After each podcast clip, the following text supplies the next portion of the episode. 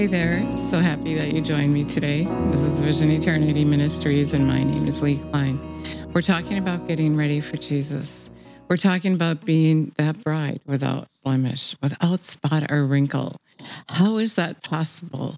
It's possible when we let Jesus recreate us in his likeness, when we take heed to his word and let him tell us what's right and what's wrong, what's good and what's not the way life is lived in heaven is the way we have to conform to. And he came here to show us how life is lived in heaven. And he spoke words to us that we have to apply to our lives so that we can be that bride that he's looking for. So let's acknowledge him, Jesus. We thank you that you're changing us into your likeness. We thank you for the revelation knowledge that you're giving us, that you're telling us before it's too late that we're not ready and the things that we have to change into your likeness by our willingness, not by our effort, not by us being able to do it ourselves, but by just allowing you, bowing down to you, and letting you make those changes in us. We love you and praise you. We give you all the glory. He is so good. He's so, so, so in love with us. He doesn't want us to be surprised on that day we stand before him. He doesn't want to have to say, Away from me, I never knew you, you who practice lawlessness. And so we have to know his law. We, we have to know what is the Father's will. He said, Not everyone who calls me Lord will enter into the kingdom of heaven, but those who do the will of my Father. And many are going to say, But Lord, we did this and we did that. And the reason they're saying that is because they ignored some of the things that he said.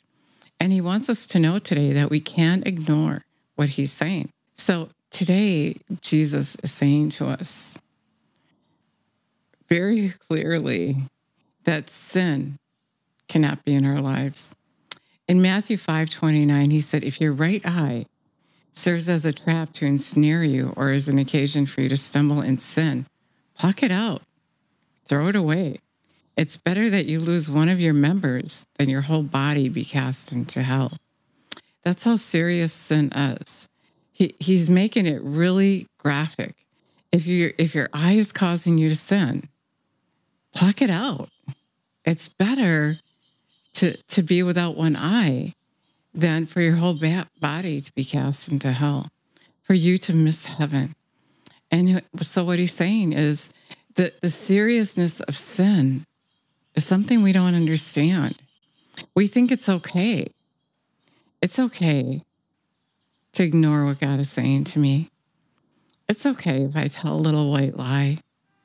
It's okay if I have a God before God. I know what the word says, but I, I don't think I really have to do it. You know, compromising what Jesus said is sin. And so much of the time we're taught that sin is okay and it's not okay. Jesus gave up his life for you so that you could overcome, so you could be an overcomer. If you believe in him and let him recreate you in his likeness, you're going to live without sin. And that's the whole point to be right with the Father.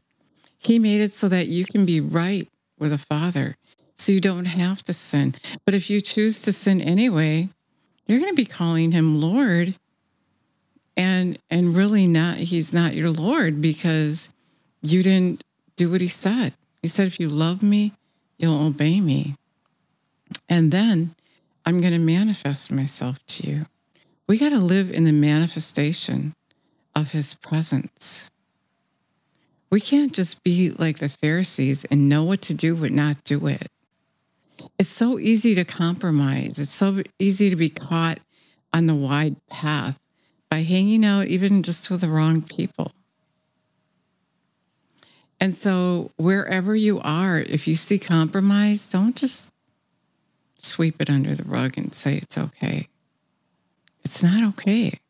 And you don't want to hang around people like that because they're going to draw you in.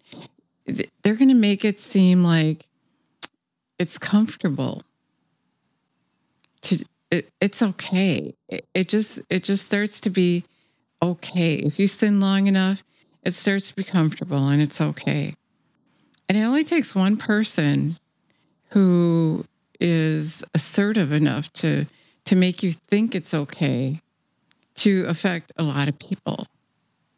That's why a person um, who has leadership in a church has to be so careful that you're not the blind leading the blind. You got to be careful what you're doing.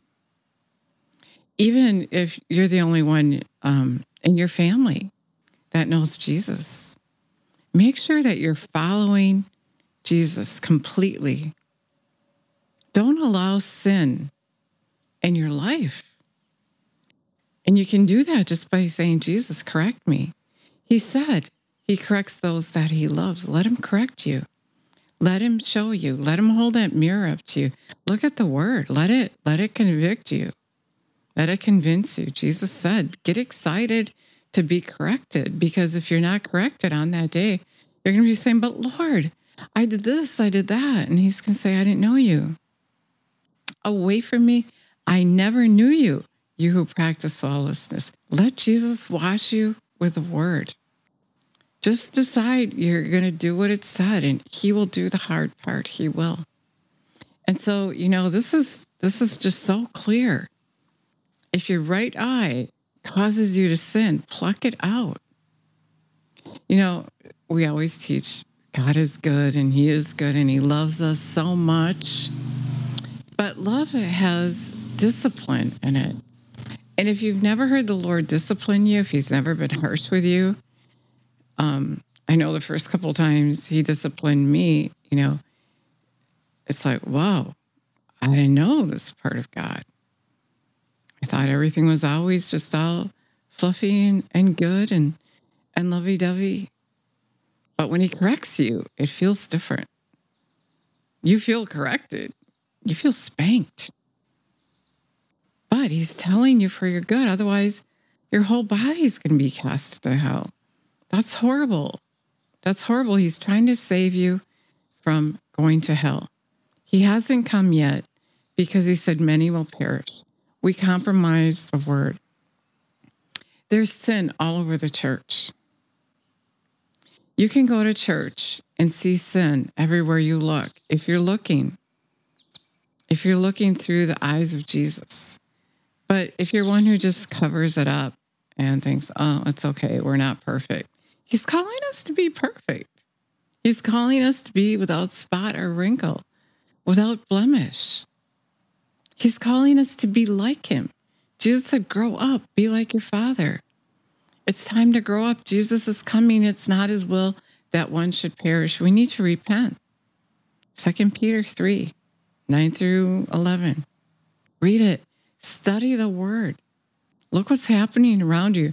There's so much compromise. I don't see integrity at church. I don't see integrity in Christians. They're prideful. They're all about themselves. They're arrogant. They have no respect for Jesus, really.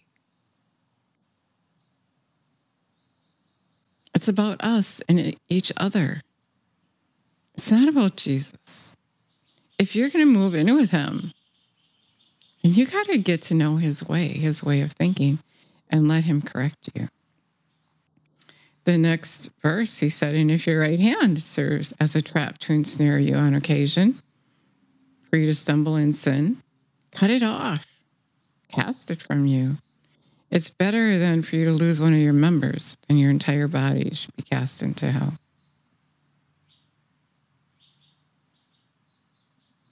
I was reading Second Timothy this morning because he brought this to my mind as well. He said, Understand this in the last days will come, said in perilous times of great stress and trouble, hard to deal with and hard to bear. It's hard for me to look around at people I once knew as someone who they're not anymore. Says people will be lovers of self, self centered, lovers of money, aroused by inordinate, greedy desire for wealth, proud and arrogant, contemptuous, boasters. They will be abusive, blasphemous, scoffing, disobedient to parents, ungrateful, unholy, and profane. They'll be without natural human affection. Wow, I see that everywhere. Callous and inhuman. We see that. Relentless. Admitting of no truth or appeasement. You know, so much of our communication is over the internet, and someone doesn't feel like answering you, they don't. They're hard and calloused. It's terrible. There'll be slanderers, false accusers, troublemakers, intemperate, loose in morals and conduct, uncontrolled fears, haters of good, treacherous, betrayers, rash, and inflated with self conceit. They'll be lovers of sensual pleasures, vain amusements, more than and rather than lovers of God. Although they hold a form piety, they deny and reject and are strangers of the power of it. Their conduct bellies the genuineness of their profession. Avoid such people and turn from them. Avoid those who are compromising. Avoid them. You can be a light to them, you can tell them the truth, but don't hang around with them because they're going to rub off on you.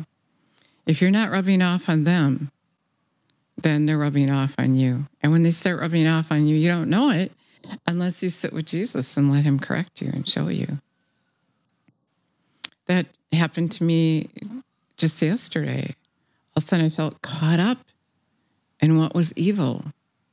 I was in I was question I wasn't I was questioning what I used to think because of a crowd instead of staying with what I knew. And I was reminded this morning of that truth. People are, people are lovers of self. That's scary. We're supposed to be lovers of God. He is to be recognized. We can't do anything without Him. So, whatever is causing you to sin, Jesus is saying, get rid of it. Hopefully, you don't have to literally pluck out your eye. But but that's how serious and dangerous it is. Is what he's saying is to walk in sin. It's dangerous. Get rid of it. It's going to keep you from hell, heaven, eternal life. Your sin is going to keep you from heaven, and you're going to be thrown into the darkness where there's weeping and gnashing of teeth. Sin is evil. You can't even see until you're willing to let Jesus recreate you in his likeness, until you decide to come in agreement with him. Put off that old man and put on the new man. Be like him. Make a quality decision that you're going to live with him forever. And that means you just get rid of all that old stuff and agree with him, walk with him. Deny yourself. He said, You can't be my disciple unless you deny yourself. Do it. Do it. You don't want to go to hell. Get your priorities straight. What are you what are you relentless about? Finding out what you got to do to get to heaven? Letting Jesus correct you? Or is it something in the world that has your eye or your hand? Jesus is saying to you today, Get rid of it. It's not worth it. It's not worth it. I have so much more for you than what you're hanging on to. Let it go. Let it drop. Just let it go. Whatever it is that's causing you to sin, get rid of it. Jesus is coming. If you never asked Jesus to come live on the inside of you, Revelation 3:20 says he's knocking at the door of your heart. And if you would heed his voice, he would come and live on the inside of you. And then you're going to be able to see what he's talking about. If you're willing to heed his voice.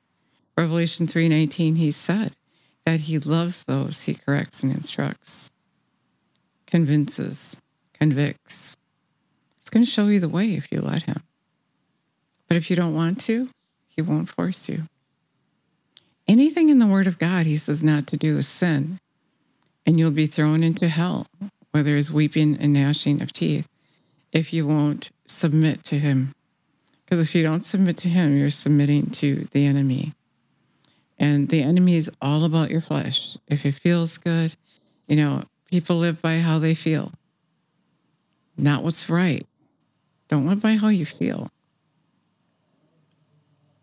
It's dangerous. And so, if you want to marry Jesus, if you want to be that bride without spot or wrinkle, I want to pray with you today. If you're willing to make a commitment, if you're willing to be engaged with Him and be relentless about serving Him, getting ready for Him, wanting to be beautiful for Him that day, then I want to pray with you. Jesus, we thank you and praise you for recreating us in your likeness, for showing us the truth, for keeping us, Lord, for telling us things to come, for caring, for not coming yet because we're not ready. Help us, Lord, to know the seriousness of sin. I just ask you that you would just make that so clear to each person listening here and that we could be that light for other people to let them know it's not okay. And we won't fit into heaven with our sin. We got to let it go. We can't take it with us. And also, Lord, thank you that you've empowered us to let go of it.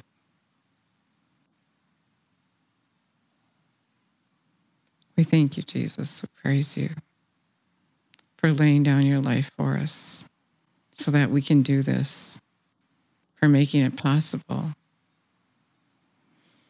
We love you and praise you. Jesus is saying today that he wants to free you from that thing that you're hanging on to so that you can live with him forever. And the only way he can do that is with your permission. If you're willing to say, Yes, Lord. Yes, Lord. Okay, Lord. No, I can't do without you, Lord. But I'm saying yes. Do it. Thank you, Jesus. Just let him recreate you in his likeness. Just let him do it. You won't even recognize yourself when you just let him have his way. Thank you so much for listening today. God bless you.